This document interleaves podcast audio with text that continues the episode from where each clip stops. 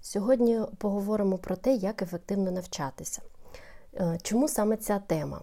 Насправді я подумала про те, що навчання займає у більшості з нас велику кількість часу.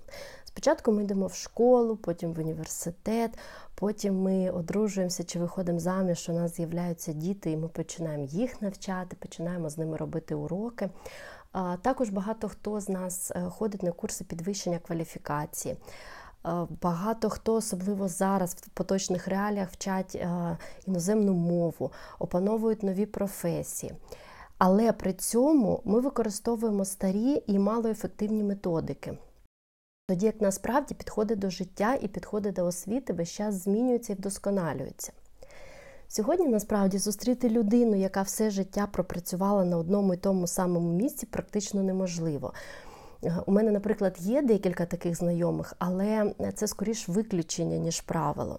Тому що у бурхливому е, сьогоденному світі, сповненому невизначеності, сповненому викликів, нам постійно доводиться опановувати нові професії, отримувати нові знання і, відповідно, отримувати нові навички.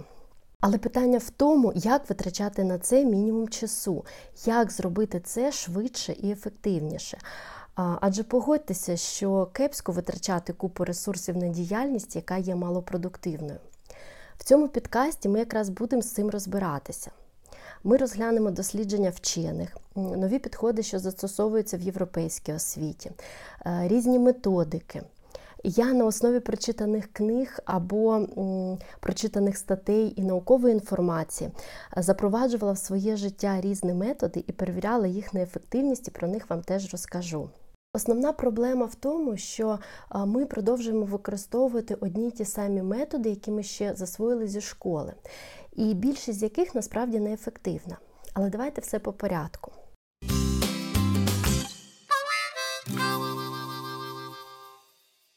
Дослідження, присвячене тому, як люди вчаться, як вони запам'ятовують інформацію, засвідчують про те, що загально прийняті методи навчання е, не дають того результату, якого б ми хотіли. Виникли е, нещодавно навіть курси для вчителів, які мають назву на кшталт е, наука про навчання або як навчатися ефективно. На базі сучасних досліджень вчителям розповідають, як саме ми навчаємося, як працює наш мозок при цьому, як він створює, зберігає, відтворює інформацію, які стратегії викладання і оцінювання результатів краще використовувати, щоб отримати найкращі результати.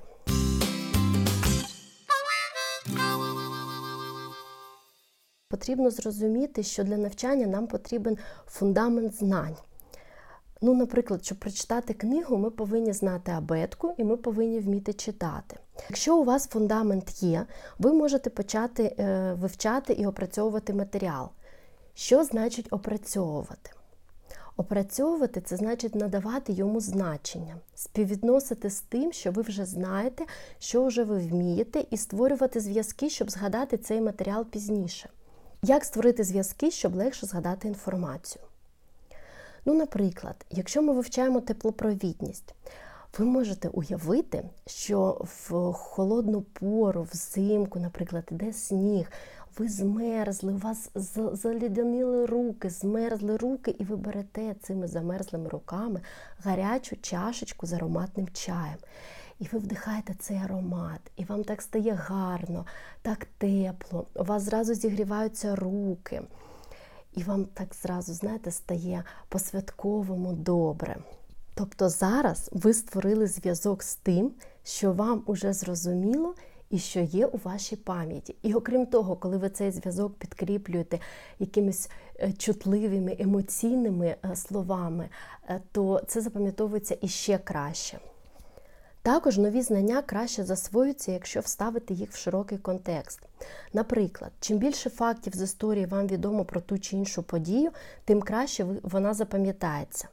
Люди, які вміють новий матеріал об'єднувати у так звану ментальну модель і співвідносити з тим, що ви вже знаєте, швидше і краще опановують новий матеріал. Тобто, вивчаючи нове, намагайтеся пов'язати його з тим, що ви вже знаєте створити комплексну картинку. Насправді ми вчимося здебільшого використовуючи методи, що колись нам запропонували, або які, на нашу думку, працюють. Найбільш популярними з них, по-перше, є повторення. Зі школи ми засвоїли, що за умови повторення інформації її можна краще закарбувати в пам'яті. Але ні. Перечитування матеріалу займає дуже багато часу, і інформація в довгостроковій пам'яті не тримається. Тому що, коли ми те саме читаємо, ми е, отримуємо ілюзію, що матеріал уже опановано. Велика кількість витраченого часу також створює таке враження, що ми вже вивчили матеріал. Хоча насправді кількість витраченого часу не є мірилом гарного засвоєння. Насправді, тактика повторення працює тоді, коли треба, наприклад, подивитися на номер телефону і не забути його, поки ви його набираєте. Тобто для короткострокової пам'яті вона працює дуже добре, але не для довготривалого запам'ятовування. Для довготривалого запам'ятовування найкраще працює ознайомлення з текстом і проходження зразу ж по ньому тестування. Або якщо ви зразу після цього тексту відповідаєте на контрольні питання, або переказуєте комусь зміст того, що ви щойно прочитали. І зараз я маю на увазі не тести ЗНО або будь-які тести для перевірки знань, а тести скоріше як інструмент навчання.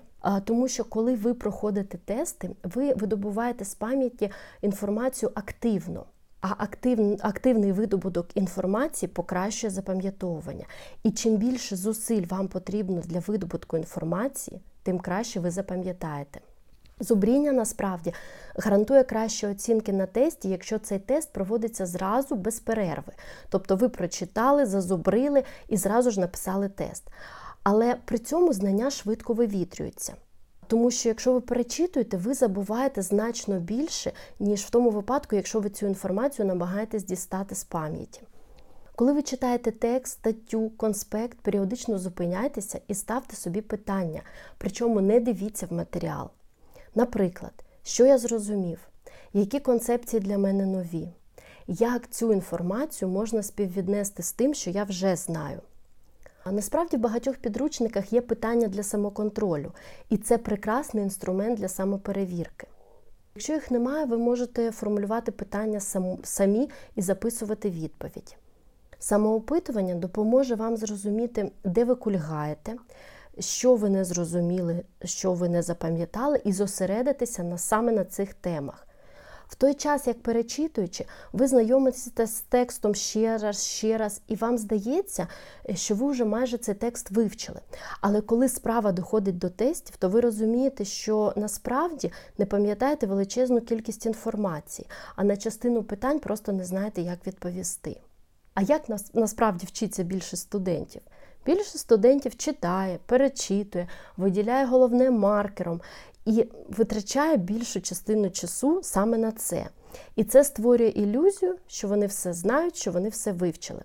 По-друге, помилку, яку ми допускаємо, це ми, як правило, вчимося концентровано. Але насправді вченими доведено, що інтервальне навчання набагато ефективніше. Що значить інтервальне навчання? Тобто, це значить те, що знання дають набагато більше результатів, якщо розбити їх на інтервали, на етапи. Насправді, для того, щоб знання потрапили в довгострокову пам'ять, потрібен процес консолідації. Тобто знання е, повинні поєднатися з тим, що ми вже знаємо. Кращі результати приносять заняття, які передбачають чергування.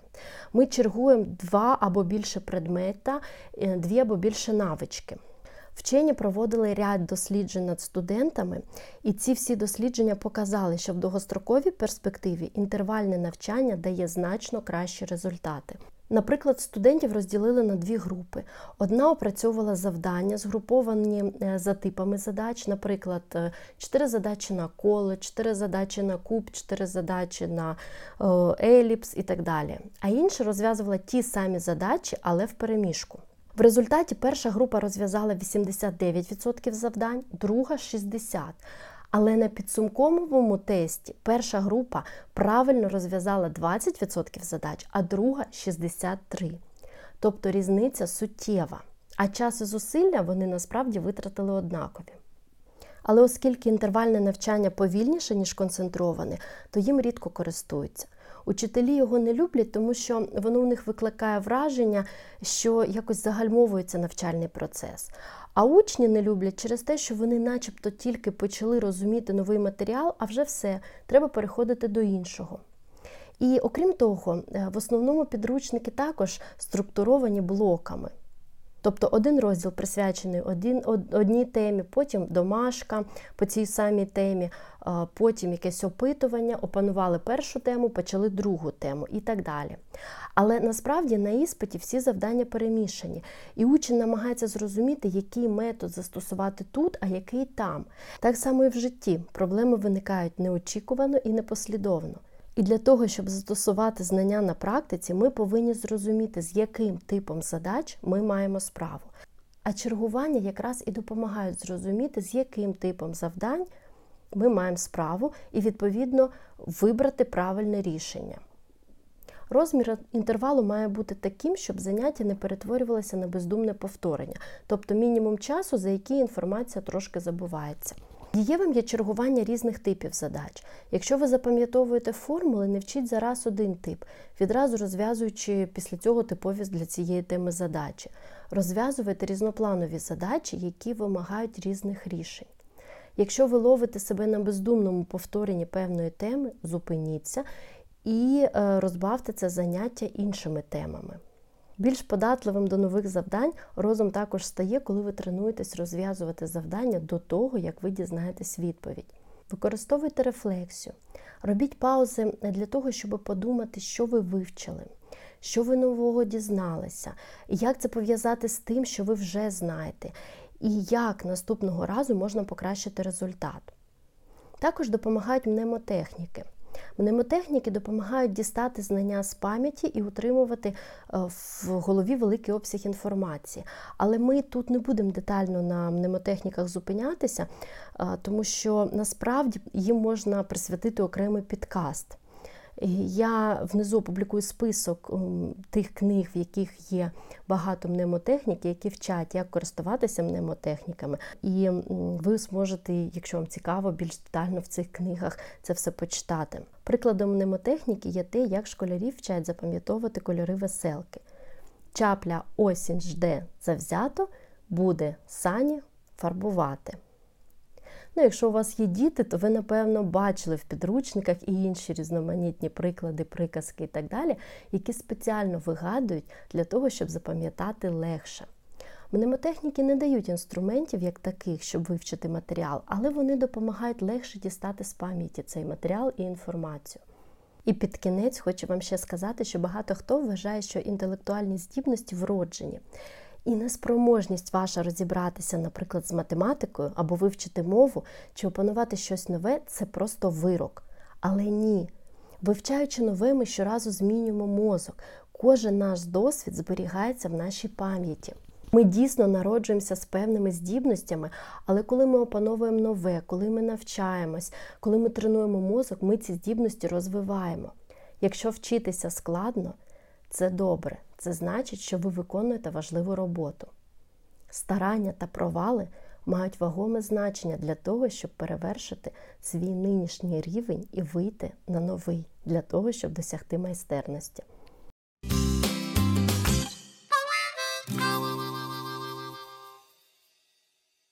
Ну що, підсумуємо все, про що ми сьогодні говорили. Перше, це те, що багаторазове перечитування і підкреслення в тексті важливого неефективне.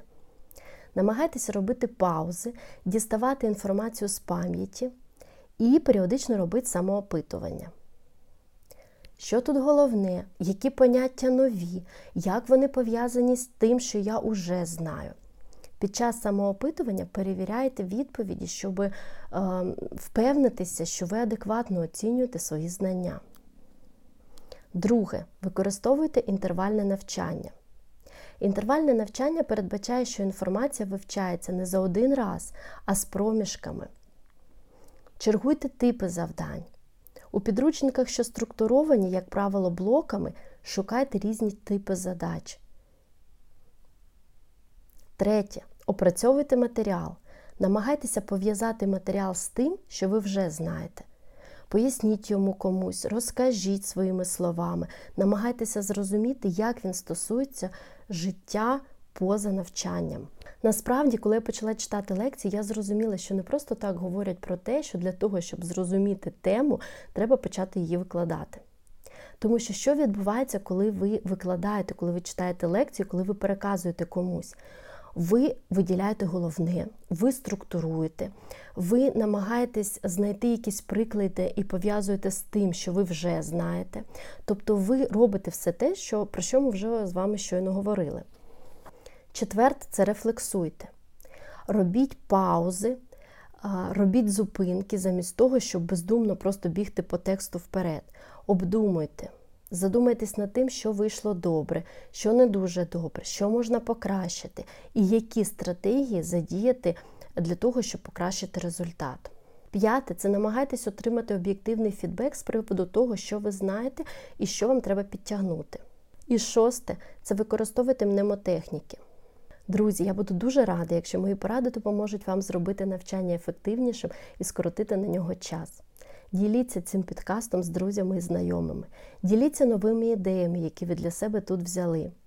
Пишіть про свої ефективні техніки. Підписуйтесь на підкаст. Тут ми говоримо про ефективність та покращення вашого життя. Обіймаю!